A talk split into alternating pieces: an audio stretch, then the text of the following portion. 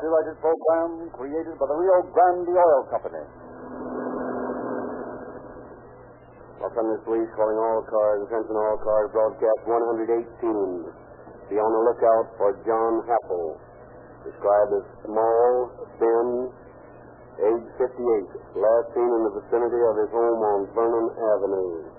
This man is wanted for questioning regarding the murder of his wife. That's all. All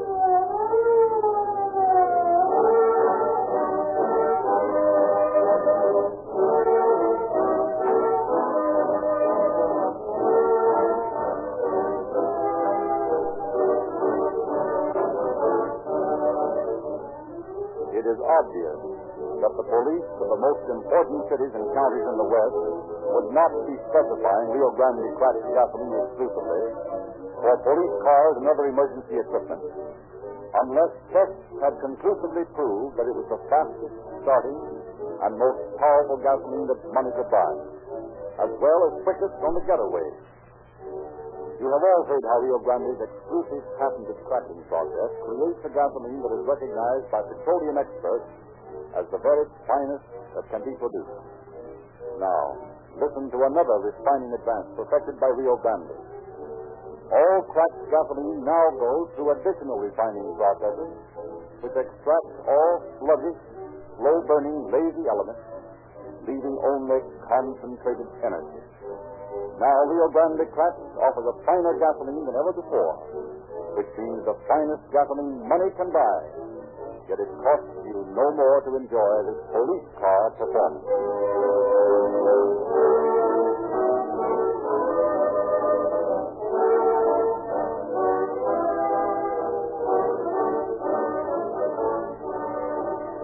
And now it is our pleasure to present Chief James E. Davis of the Los Angeles Police Department. Good evening, friends. The story you will hear tonight is an unusual one. In this case, the investigating officers were not faced with the usual type of killer, but with a man who, from all outside appearances, would be the last person in the world to suspect of murder. However, in this case, appearances were deceiving, as was proved when link after link was forged in the chain of evidence against him, until the final day when he broke down and confessed. The killer led the officers on a long, hard chase, but it proved again that although the criminal may elude capture for sometimes a week, sometimes a year, in the end he is bound to be caught.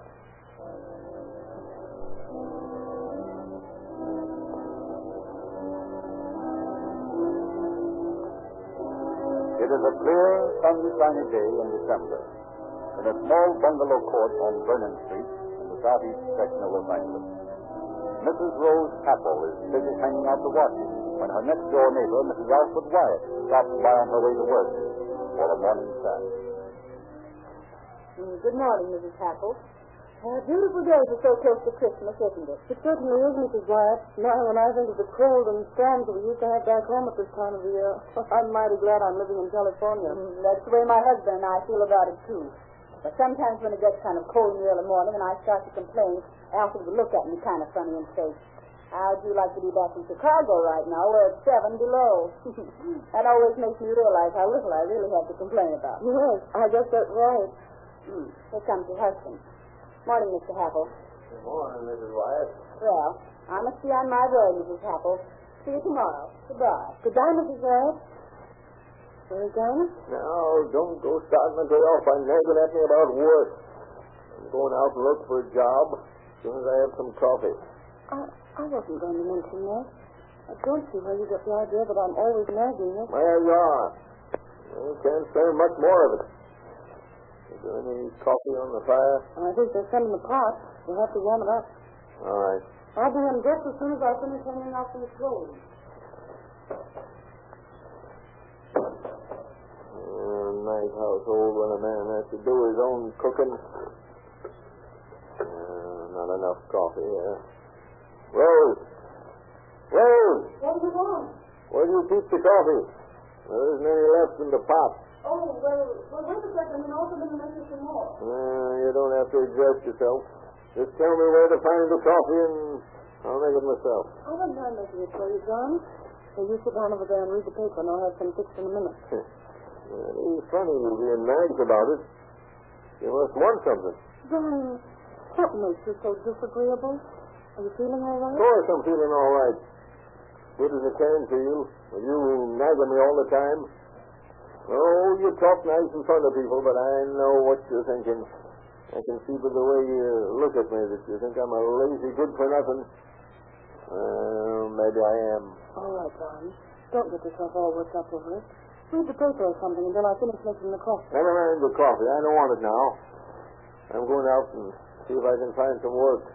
Anything to get away from you. You've got me worried, John. Sometimes I think you're not sane. I'm not sane. That's that last car. That's the only thing you haven't said before. Yeah, I might have known you'd think of it sooner or later. I am sane. You're the one that's crazy. You're crazy as a John. John, for heaven's sake, calm down. Your heart won't stand it. My heart won't stand it. I won't stand it. I'm sick and tired of your talk, talk, talk all the time. I won't stand it any longer. Tell you that. I'll think of something, some way to make you keep quiet. John, please don't go out in such a condition. You're liable to get into trouble. Trouble. You're the biggest trouble I have. I won't have you much longer. You wait. I won't have to listen to you much longer. Just you wait and see.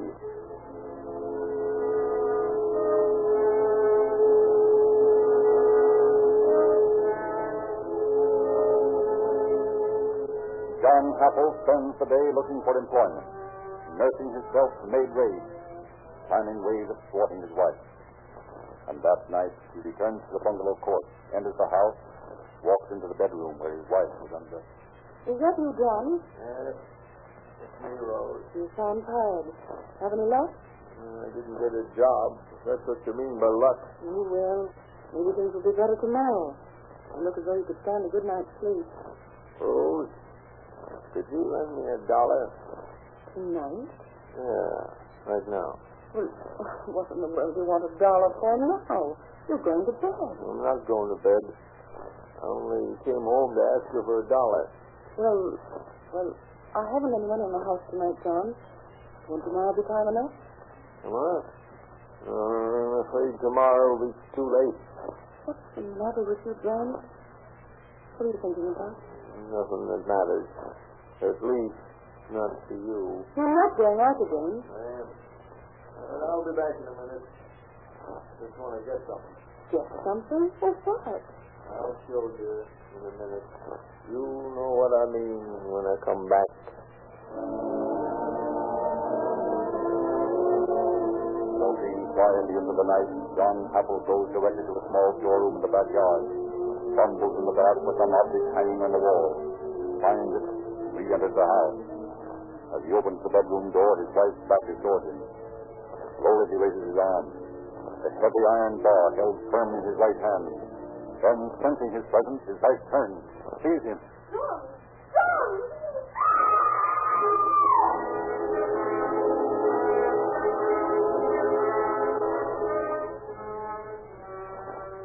The following Tuesday, December the 4th, Alfred Wyatt, the next door neighbor, notices that the blinds in the Happel house are pulled shut, that the bungalow has an air of desertion.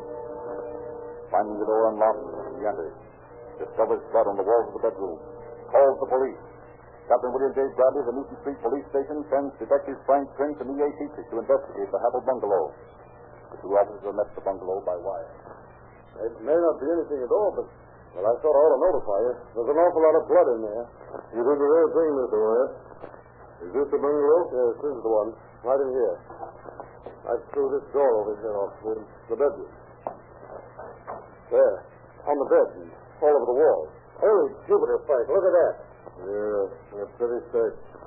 Mr. Wyatt, I don't think you've made any mistake in calling the police. This is a case for the homicide squad. Uh, you mean you think somebody's been murdered? That's right, Mr. Wyatt.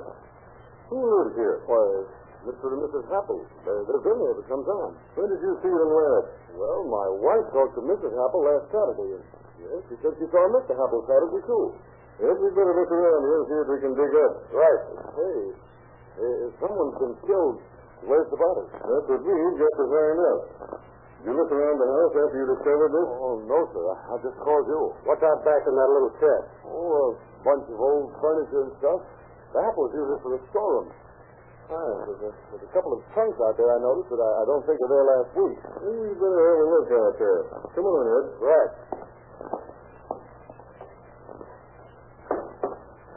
You sure those trunks weren't there last week? Oh, positive. I, I noticed them for the first thing when I got here today. Yeah. Let's have a look inside them. Seems heavy enough. Must be filled with books. Maybe. How about the lock? Is it fastened? All three. Yep, locked tight. Guess we'll have to fasten. Yeah. Use your screwdriver. That ought to do the trick.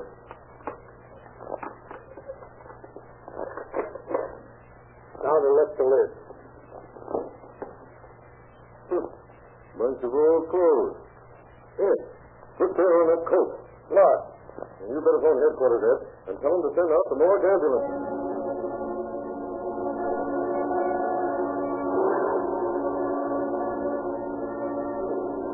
Apprised by phone of the grisly discovery, Captain Bradley immediately called Chief Joe Taylor of the Los Angeles Detective Force, who in turn notified Captain Bert Wallace of the homicide detail, and ordered him to send Detectives L.E. Sanderson and R.E. East out to the death bungalows in the investigation.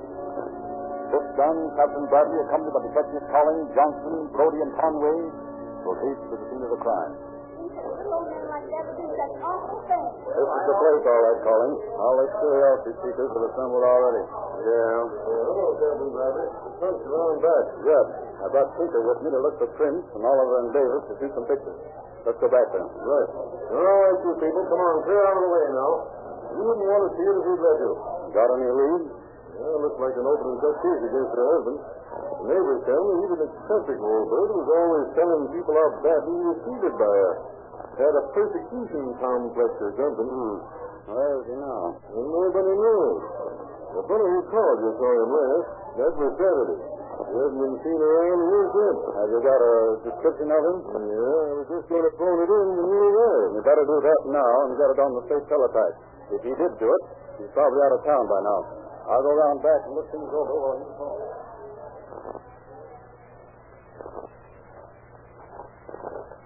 Hello, Ed.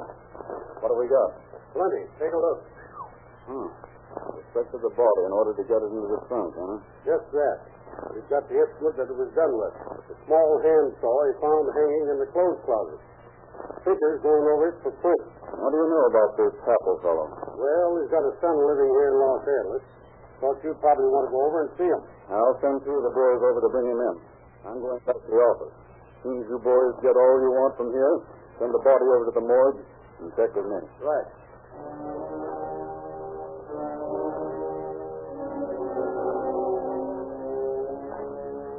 Returning to his office, Captain Bradley settles down to the task of piecing together the little note about Happel. Then, shortly after nine o'clock, detectives Collins and Johnson, accompanied by Happel's son, Fred, walk into his office. Hello, boys. This is Fred Happel, Captain. How do you do, Mr. Happel? Sit down over here. What's the trouble, Captain? When did you last see your stepmother, Happel? My stepmother? You mean Rose? Yes, that's her name. Why, I guess it was the day before Thanksgiving. Came over to tell me that she and Dad were going to move back to their farm in St. James, Missouri. Got a small gas stove at her house and told me that I could have it if I come over and get it. Did you? Well, as a matter of fact, I was too busy. Didn't get around to it till last Saturday. Did you see her then? No. Dad was there, and he told me that she was out soliciting for the SERA. He helped me to load the stove in our car. Did your father seem nervous, upset? More than he has been for the past year. He's been in pretty bad shape, mentally and physically, for some time. Have you any idea where he is now? Why, no, not the slightest. Say, he's in some kind of trouble, isn't he? I'm afraid he is. We'll talk about that later. Now the main thing is, we want you to tell us everything you can remember about the relationship between your stepmother and your father. How'd they get along? Well, not so well. Dad was always telling us how she mistreated him. Said that she had enough money to support both of them, but she wouldn't give him any. Mr. Happel, would you have any objections to our taking your fingerprints? Oh, yeah. Merely for comparison. Well, no. No, I wouldn't have any Good. In the meantime, I want you to take a little trip with me. Shouldn't take more than 10 or 15 minutes. All right. Only I wish you'd tell me what this is all about. You'll know shortly. Come on down with me. We're going to the morgue.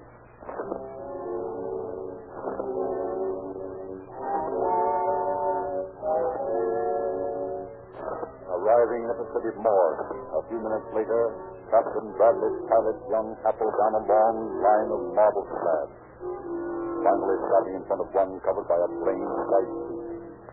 Looking at the now pale young man, Bradley reaches down, lifts the sheet. Oh, my God. Is that your stepmother? Yes. That's Rose. Oh, my God, how horrible. Identification of the mutilated body complete, the law begins the task of building its case against John Happel. From a barber, they learn Sure, I'm a Lord Jonah for a long time. Yeah, I've been noticing him for months. And on December 4th, he's coming to my shop. He's ordered a shave and a haircut. He says he's going up back east to buy a farm. And he's a me with a $10 bill. He's a coming from a road big enough to choke a cow. From the teller in the bank where Rose Happel kept a savings account. Why, yes. Mr. Happel came into the bank and presented a check for $491.30, signed by his wife. It closed out her savings account, but the signature looked genuine enough. I gave him the cash without a question. A close inspection of the check and comparison with others, signed by Rose Happel, establishes it as a forgery. In the little shack where the trunk was found, detectives discovered a heavy iron bar used to murder the victim. Little by little, the facts forge a chain of evidence which points directly at John Happel. Of his whereabouts, no trace could be found. Then, on December 14th, two weeks after the murder, detectives stake out of the death bungalow, take a letter addressed to Happel from the postman, and turn it over to Captain Bradley. It is signed by a person named Meyer and mentions certain business dealings. The letter is postmarked St. James, Missouri. Acting upon this clue, a wire is sent to the chief of police in St. Louis requesting him to be on the lookout for Happel and giving him a complete description. And in St. Louis, the patrolman Emil Hopkins, reading the name in the police bulletin, recalls the fact that he knows a William Happel, John's brother, who lives in Maxwell, just outside of St. Louis. Suspecting that the wanted John Happel would get in touch with his brother, patrolman Emil Hopkins drives to Maxwell and for two days mingles with the inhabitants. Keeps his ears open for any bit of news of Happel. On the third day, his patience rewarded while he is loitering in the general store. He overhears a couple of farmers state that their old friend John Happel has just taken the bus for Arnold. Hopkins intercepts the bus, arrests Happel, and takes him to headquarters in St. Louis. And there, surrounded by several members of the St. Louis Police Department, John Happel amazes his audience with his calm, dispassionate account of the brutal murder. Anyway, that morning we had a fight, and she ran me out of the house with the broom. Kept hitting me on the back with it. Told me to get out and not come back till I had a job. What did you do then? Oh, I went out and thought it over. Then that night I came home, and as soon as I saw her, I decided I'd do what I'd said I'd do. So I got a piece of pipe Where did you get the pipe? out of the little shed in back where I kept a bunch of stuff. I used to sit out there and think in the daytime. It was the only place where I could get any peace. Anyway, I got the pipe, and when I walked in, she was sitting on the bed taking off a stocking. So I just reached over and hit her on the head. Then what did you do? Well, I sat down and thought it over and decided I'd better put her somewhere. So I started the trunk I had in the house and I dragged it in and put her in it. Didn't you feel badly about it? Killing Rose? No. She had it coming to her. If I had it to do over again, I wouldn't do any difference. Hmm, She had it coming to her.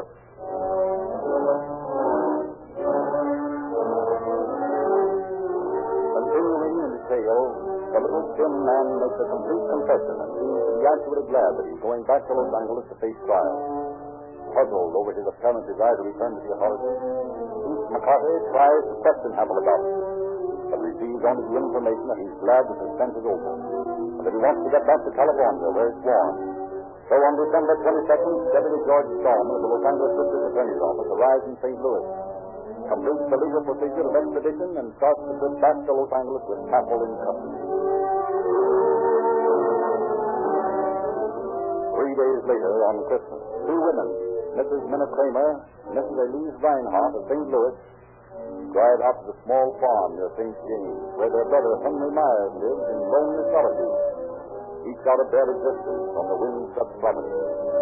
Arriving at the farm shortly before noon, the women sent a feeling of desertion about the ramshackle white house.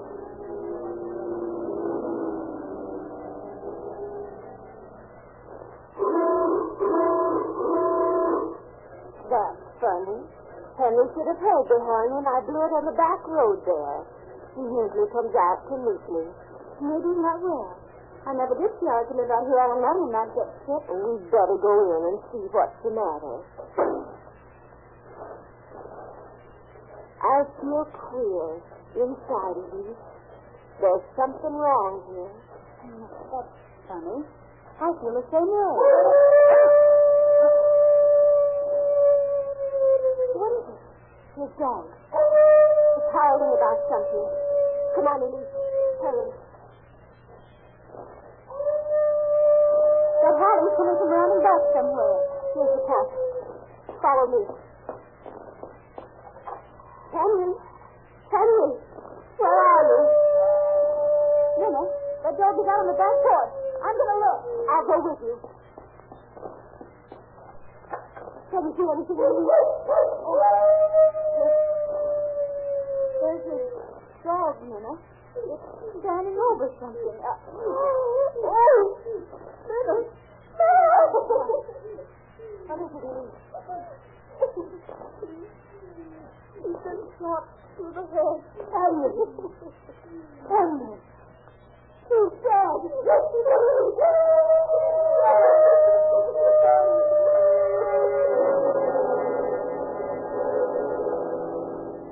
A few hours later, accompanied by several members of the St. Louis Police Department, Chief McCarthy is investigating the scene of the crime. Now let's see. Hmm. Shot smack between the eyes. Looks like a 12 caliber rifle. I can't think who would want to do a thing like this to Henry. He had no enemies that I know of. Did he own this farm? No. I think he rented it from John Happel, who lives somewhere out on the coast. John Happel? Yes. Oh, this is why he was so eager to get back to California.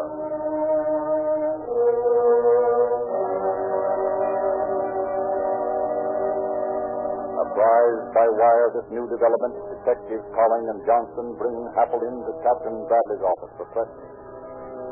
Sit down, Mr. Happel. We've got a few more questions to ask you. Don't you people ever run out of things to ask? Not as long as you keep giving us reasons to ask them. Happel, why did you shoot Henry Myers? What? You heard what I said. Why did you kill Henry Myers? Ah, I don't know what you're talking about. Who's Henry Myers? Oh, you deny knowing a man named Myers in St. James, Missouri? Of course I do. I don't even remember ever having been in any place called St. James. Might have passed through it on a bus, but that's all. Yet, people back there who remember you when you lived there say that you were in St. James on the day that Henry Myers was last seen alive. That you mentioned the fact that you were going out to talk business to him. How about that? I don't know anything about it. I killed Rose, but I don't know anything about Henry Myers. Happel, you want to take that trip all over again? You want to go back in all that cold and face the people you knew in St. James and have them identify you? No. Well, that's exactly what's going to happen if you don't tell us the truth about this.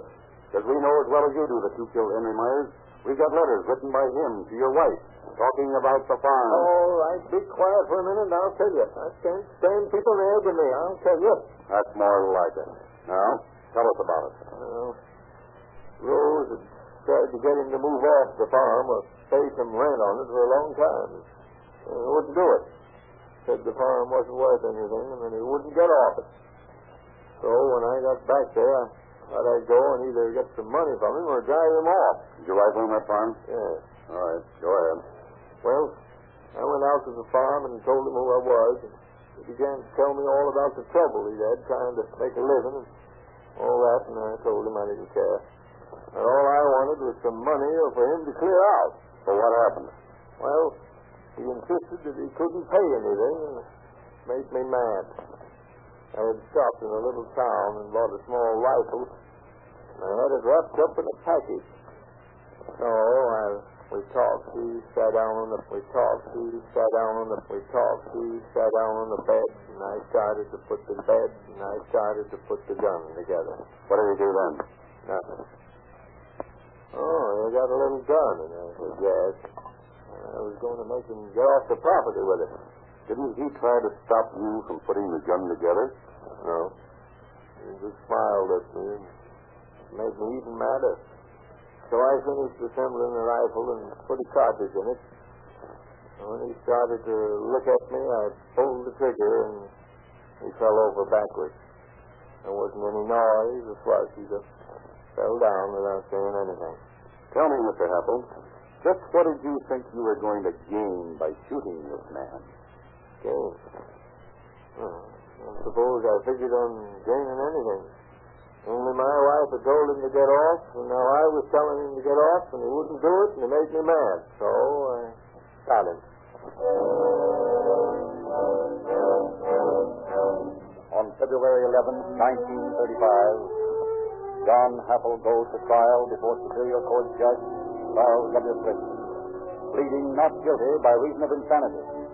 But Doctors Edwin Waite and Benjamin Blank, after carefully reviewing the case and examining the accused man's mind, declare I know the man undoubtedly has a twisted sense of precautions and a strange persecution complex. It is the belief of my associate, Dr. Blake, and myself, that Mr. Heppel is not suffering from any form of insanity.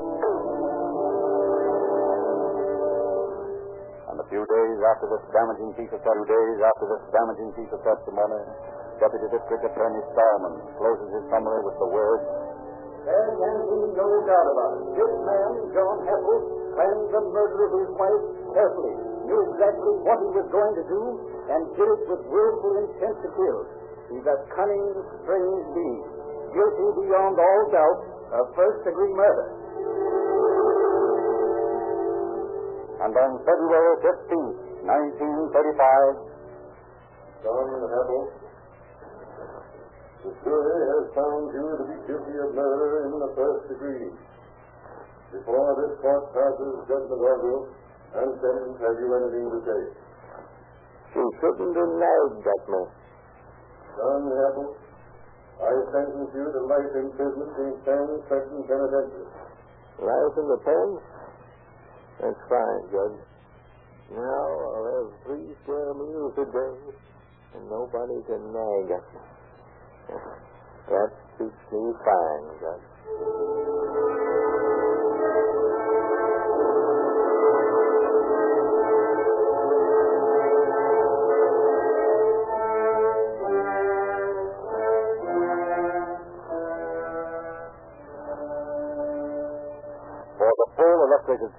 About this unusual murder case, see the latest issue of the Calling All Cars News, which your neighborhood independent Rio Grande dealer will gladly give anyone absolutely free of charge. While you're in his station, we hope you will fill up your tank with Rio Grande cracked gasoline and see for yourself why it is specified for more police, fire, and emergency cars than any other brand. If you need oil, your Rio Grande dealer offers you the only 25 cent canned motor oil that's guaranteed to be free from wax and useless petroleum jelly. Clear Opaline motor oil for only 25 cents per quart can. This oil is guaranteed to give perfect lubrication at the highest or lowest temperatures where other oils break down. It is a fact that you actually do get greatest value for your money from your Rio Grande dealer. Cracked Gasoline and Sinclair Motor Oils have made Rio Grande the fastest growing oil company in the West because they are such outstandingly superior value.